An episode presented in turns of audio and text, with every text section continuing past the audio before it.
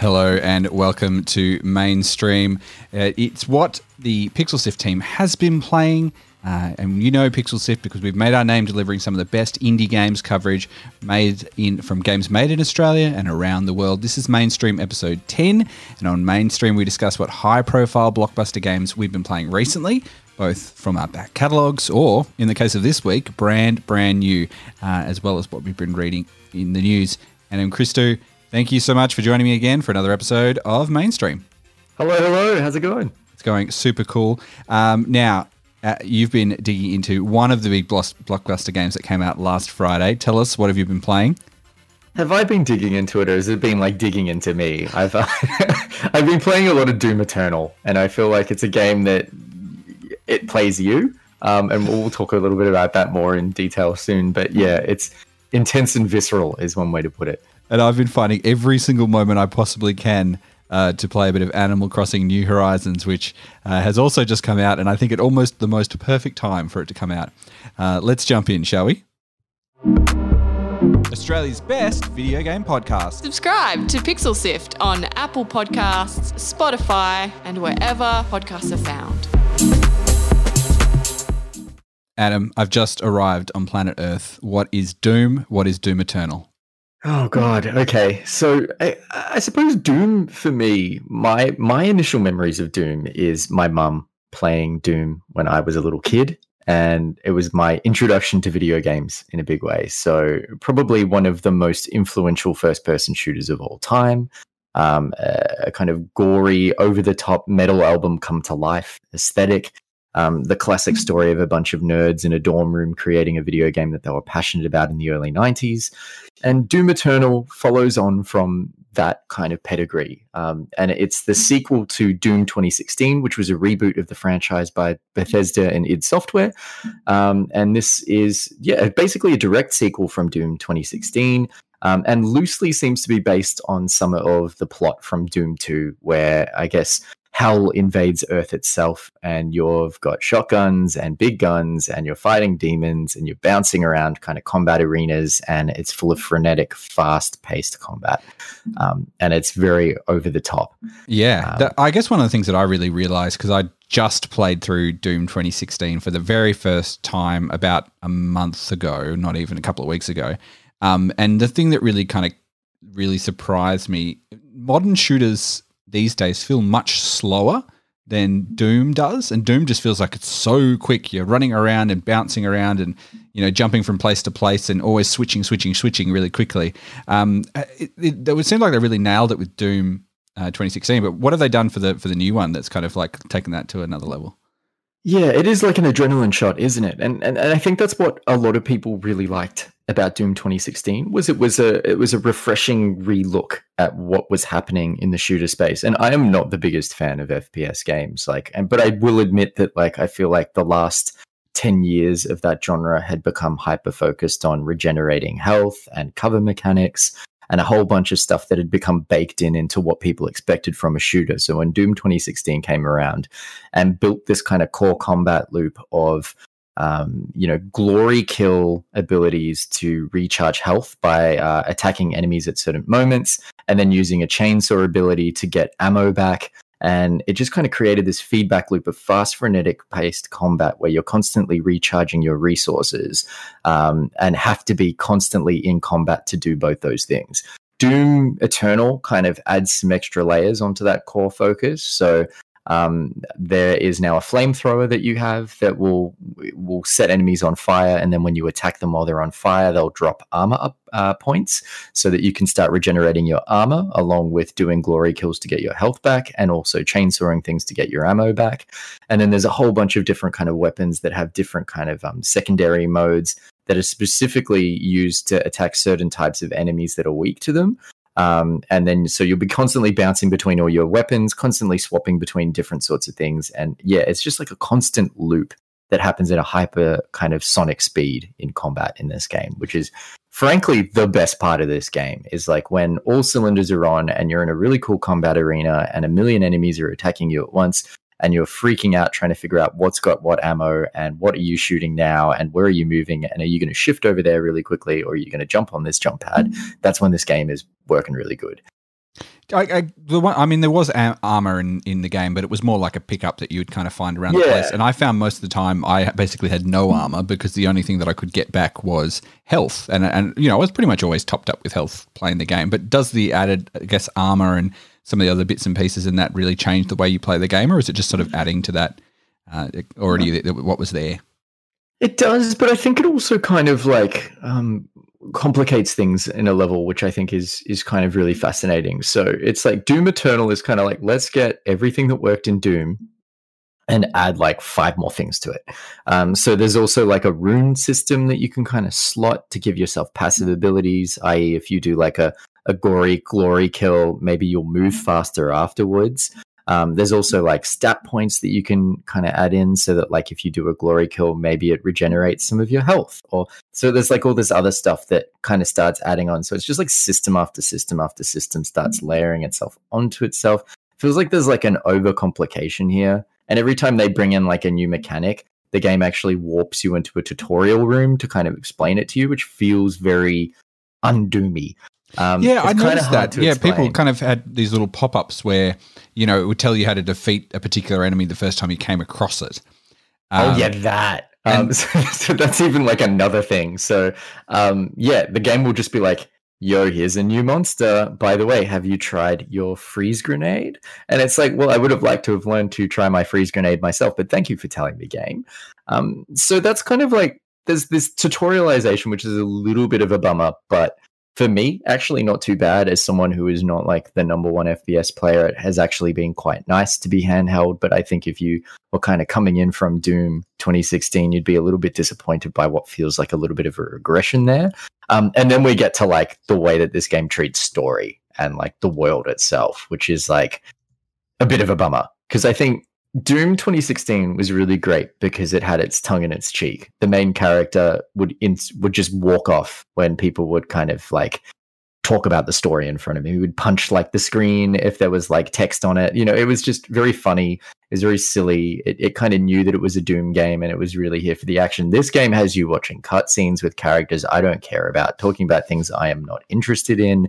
And it seems to be very focused on the seriousness of its lore. And while the mm-hmm. lore is quite metal and kind of cool, I'm also just like, it feels like it's lost that sense of fun that the original Doom 2016 had outside of the combat, which is actually brilliant. mm. Um, half the fun I had was kind of going through and finding other little, you know, collectibles which would unlock bits of the lore. But you're saying so much of that is now put in the Well, forefront. Oh, so it is there as well. Yeah, like there's the collectibles, and you can read lots of different little entries, but you will literally walk into rooms and then, like, there will be characters having cutscenes with you for about 30 seconds that you can't skip. That sort of thing that you would expect from like a modern FPS game is now inside Doom Eternal, this game.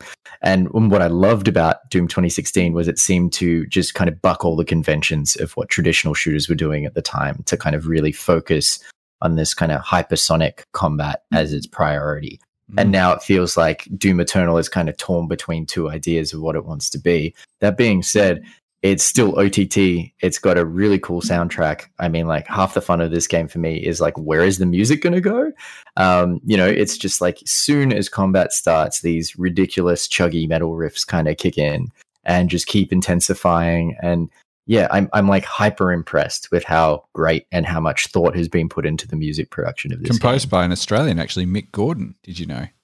Yeah, yeah, it's it's impressive, and there's a choir in this game as well. They they made a metal choir, um, featuring lots of different metal members. Um, then it kind of pops up at just the right time when you want to hear a whole bunch of kind of like metal vocalists doing weird dirgy stuff. Um, like it's very atmospheric and cool. There's some really great like um kind of set design and kind of like um level design as well, which I find really awesome. Um, yeah, it's just such a kind of weird middle ground that I find myself in, where the best parts of this game uh, tend to be let down a little bit by some elements of bloat that kind of drag a little, but I'm still having such a fun time with it that I'm kind of willing to let all of that slide, if that makes sense. All right. So, what was the, one of the bits that really stuck out to you as something that was like, this is the the key experience of Doom Eternal? Oh, probably like the first time I found an optional arena area. So there's like, you know, you the way these games sort of work based is like you'll kind of go through a main kind of like tunnel or an area that's kind of like very narrow and linear. And you'll kind of pop out into a big arena where you'll fight a whole bunch of spawning waves of demons and monsters and stuff. Um, but they have a couple of those arenas that are kind of hidden away in corners, tucked away that you need to unlock and get into. And those ones tend to be about 15 times harder than the main ones.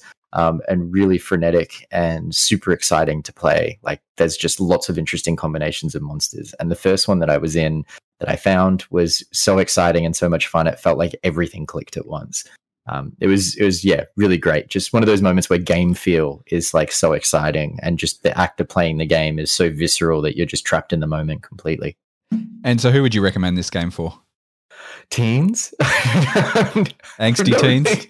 I'm not really sure. I mean, it's so juvenile, but I think that there's a lot of fun um, in just how silly and over the top it is. I mean, like it, it is hyper violent, and I, I do kind of um, like I feel like that's a little bit of like it's a bit schlocky in that way. It's almost like a trauma horror film or something, in, yeah. in, in its use of violence. Um, but I think that like if you you love first person shooters, you love Doom 2016. I think that there's still a lot here for you.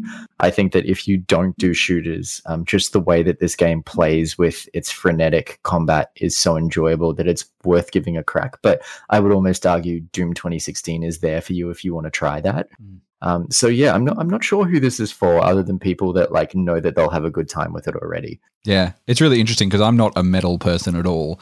Um, just kind of step inside this this world, which really felt like you're inside the cover of a of a metal album in a way, um, and kind of look all the you know the overtones and all the lore. And you know, I know people who have loved all the Doom games for for years and years and years, and there's a big community of, of people who are right behind it. So, um, yeah, I'm looking forward to checking it out. Yeah, nice. All right, let's jump into our next blockbuster game, Animal Crossing New Horizon. This is Mainstream by Pixel Sift. So, two big games came out on the 20th of March 2020. The other one that everyone has been talking about online, sometimes in concert with uh, uh, with Doom, is Animal Crossing New Horizon, which has just arrived for the Nintendo Switch. Um, and this is my very first experience with ever playing an Animal Crossing game, um, and I'm really loving it so far. That's so interesting. It's my first experience with Animal Crossing as well. And yeah, what do you reckon of it so far? How's it? Has it sort of? What did you come in thinking it was going to be, and and how's it sort of treated you? It's so soft and gentle, isn't it? It's yeah. kind of like um, kind of exactly what I needed right now in this particular point in history that we seem to be living through. Yeah, so for people who wouldn't have ever come across Animal Crossing, maybe you are like me and you've never played one before, the one that has appeared on the Switch is New Horizons. Um, so Animal Crossing is kind of like a, it's sort of a town management simulator. Um, you will land on a, an island that has nothing on it, um, and you will come along with a couple of other villages, and it's your sort of uh, opportunity then to sort of build up this this deserted island to whatever you'd like it to be. It's kind of like the fantasy you have. You know, if you have a de- desert island, how could you build it out to be whatever you want? There's a lot of similar elements to games you would have played if you played something like Harvest Moon or Stardew Valley, all that sort of town management, building up things over days. And quite quite interesting about it is it's actually the, the clock in it is real time, and you know you are quite often gated by uh, what will happen in in real time. So you know you might you know collect all the resources that you need to get to unlock a certain building. Um, but if you you need to come back tomorrow, like actually tomorrow, not like in game tomorrow, like actually tomorrow, uh, and then the game will, will finish the particular thing. So there's sort of an interesting sort of semi MMO sort of aspect to it, a way, or it even feels a bit like a uh, like a mobile game in a lot of ways. There's sort of like a sort of self-imposed timers and things like that. Um, but yeah, you know what? It is just so nice just to be sitting in there, you know, getting some getting some fruit from different islands, visiting, finding coconuts, planting little gardens, building out nice little village, uh, villages and stuff like that. It's just it seems like exactly the sort of game for someone to sit inside uh, and play this game if you happen to be in isolation at the moment. So yeah, I wanted to ask you a little bit about the the time mechanics because uh, I, I have been interested by what I've been seeing on my Twitter feed, which is probably everyone's Twitter feed at the moment, which is everyone is playing this game. Um, but the amount of people trying to do as much as they can in this game, when really it's kind of built around the idea that you kind of dip in for a couple of hours a day, and then you wait patiently for things to unlock. And I'm wondering, have, have, you felt that tension where you're like, man, I just want the next thing to happen so nope. I can do more stuff?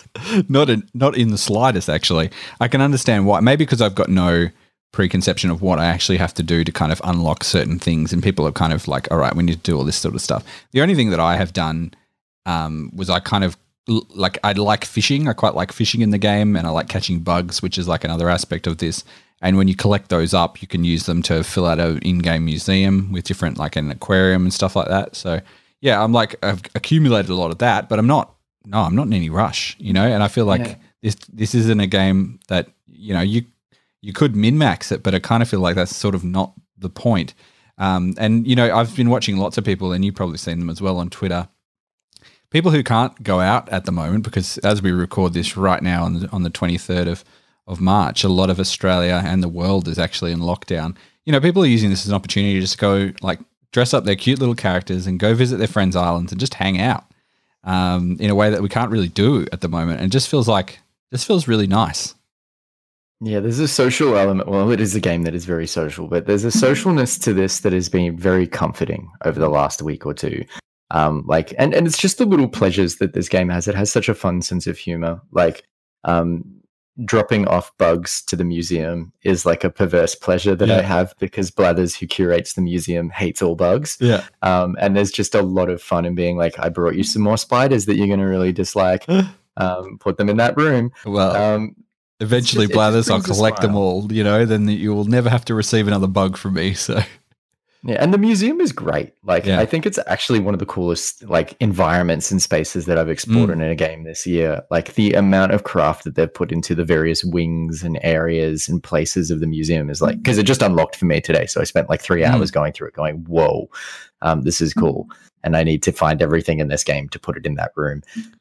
But do you feel pressure to find everything in this game? Because I sort of don't. You know, like I, I, you know, I am a sort of person who does like to collect a lot of things and finish out achievement lists and stuff like that. And there is a sort of like unlockable achievement list um, in there. Which sort of progresses you through the game, but I just don't feel that pressure, and I, it's kind of like good to just have something to just chuck on, play for maybe twenty minutes, thirty minutes, and then uh, you know go back to doing something else, like maybe playing Doom Eternal or whatever else. You know, That's definitely how I'm playing it as well. It's it's weird because like these sorts of like make worky kind of games have never really clicked for me that much in the past. I've always felt like I needed some sort of rough guide guidance or direction. It's why games like Minecraft never sunk their their teeth into me.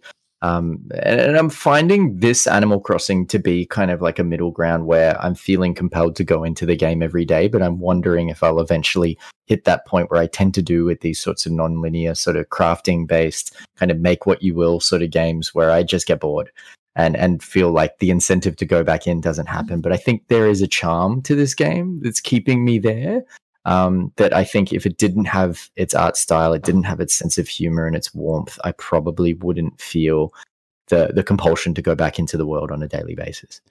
I think the thing for me that's really sort of stood out, like I we I've spent a bit of time with a with a friend of the show, uh, Andrew, on um, playing uh, the other night, and we just we were kind of at a point where there wasn't a huge amount for us to do on each other's islands, but we were just kind of bouncing back and forth and like showing off different designs that we've made for each for our clothing and for different bits and pieces, and that was really kind of fun to be. So I can't wait to get like more and more people involved, uh, you know, in joining uh, each other's islands and sort of checking it out. Um, I, in terms of like who I think this game is probably for, I'd look, it really is quite broad. If you are a fan of those sort of, if you know, you might have a sort of interested in sort of mobile game stuff, and you can see a lot of the same sort of key core concepts between a lot of mobile games. Um, you know, there's lots of little tasks you can build up. It feels a bit like an MMO, but without the MMO pressure of having to to do something every single day, finish your dailies. Like you can do them, or just don't do them. Go do something else. No, but I have to. I have to get the weeds out every single day, and I have to hit the rocks. I have to hit the rocks to Yeah, get see, my eye. I don't know. I'd take maybe we're approaching it completely differently, but yeah, I think there is a bit that in there. It's not the pressure of like you know you don't actually have to. Like no one else is going to pressure you like an MMO if you're not at this particular gear score or whatever it is, you know. And you know maybe it's the moment that uh, everyone needs just to sit quietly inside, hang out with their friends on chat, and and do it. And everyone, can, it's pretty much all ages. There's nothing in it that would be um, inappropriate for anyone. And, and you know, like those good cartoons that you watch that are made for kids, you know, there's a lot of interesting references that'll probably sail over the top of a kid's head, but you'll probably get, Speaking, yeah. sorry.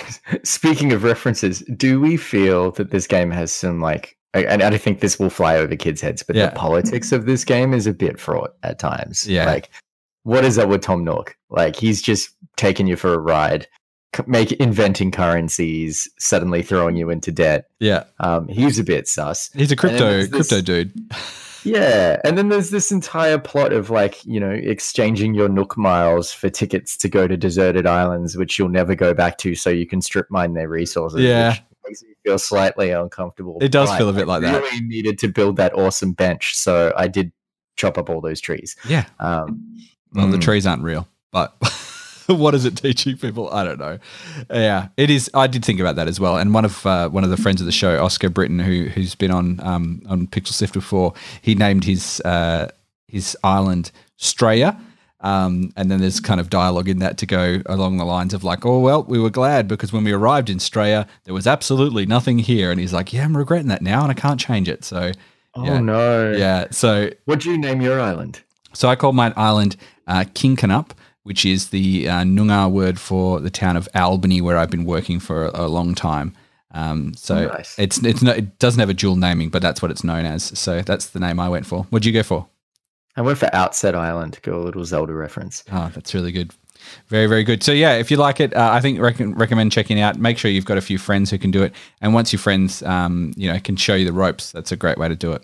So that's uh, Animal Crossing New Horizons out now on Nintendo Switch. You're listening to Mainstream by Pixel Sift. Visit us on pixelsift.com.au. So, Adam, it's almost at the big console release time. We've just about to head into the, the new ones here. The specs for uh, the PlayStation 5 and the Xbox Series X uh, have just been released. And uh, I don't know about you, but I feel like a lot of spec sh- sheets, um, I just kind of look at them all and go, oh, cool. Yeah, great.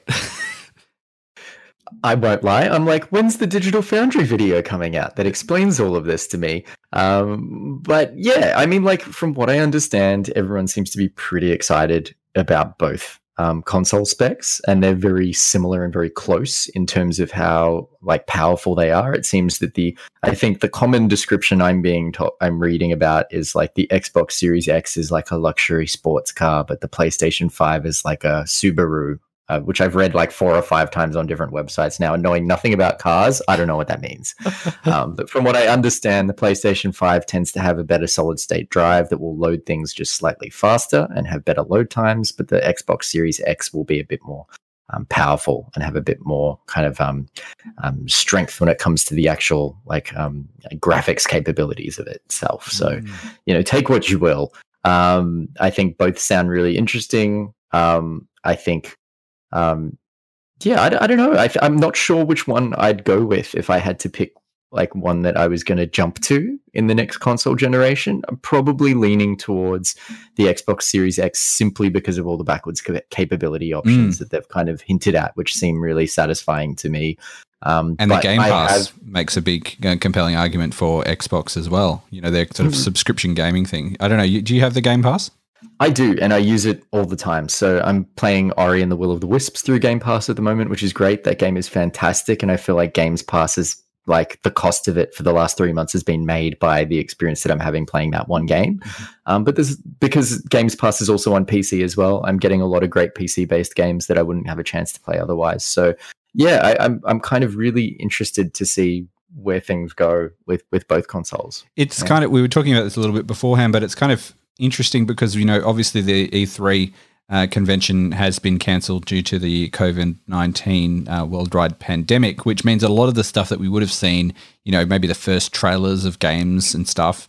Uh, like that has has not happened. So it's kind of like they've done these little press conferences where they've dropped the statistics of of what that is, or they put it on social media saying here are the, the specs for the new consoles. But kind of at the moment, they're so abstract. It's kind of like, well, what does that actually even mean? And you know, there's been pretty interesting stuff. Like, you know, is the you know, if you can take the Nintendo Switch, like not a super powerful console, but in terms of changing the way that people played games, like that's amazing. So, you know, are specs lists even something that people really care about? I'm, I am curious if you listen to mainstream and you want to get in on and tell us, you can always add us on on Pixel Sifter on social media, uh, whether or not you love all these spec sheets. But yeah, it's it's an interesting sort of moment, don't you think? Yeah, I, I do think people actually care about these things. Like I, I remember a lot from the launch of the PlayStation 4 and the Xbox um, One, whatever it was called, the Xbox. so Xbox many One. years ago now, the Xbox One, the Xbone, um, and I, I just remember the initial response that I think drove a lot of people to PlayStation was finding out this, those specs and seeing that it seemed like the Xbox was the weaker of the two consoles, and that seemed to uh, create a bias in a lot of people. I think very early on that made them adopt the PlayStation um, quite quickly, and it was quite interesting as well because the previous console generation, the PlayStation Three, hadn't quite um, picked up in the way that the Xbox 360 had. And so it was interesting to see that kind of dominance also that shift so quickly happen um, from from console generations. So yeah, it's it's kind of weird, but I I won't lie, I'm reading these specs right now, and if you know what custom 825 GB SSD with 5.5 GBS raw typical 8.9 GBS compressed IO throughput means, then Makes cool. PlayStation 5 faster, Xbox One not as fast. Yeah, Yep. for reading stuff.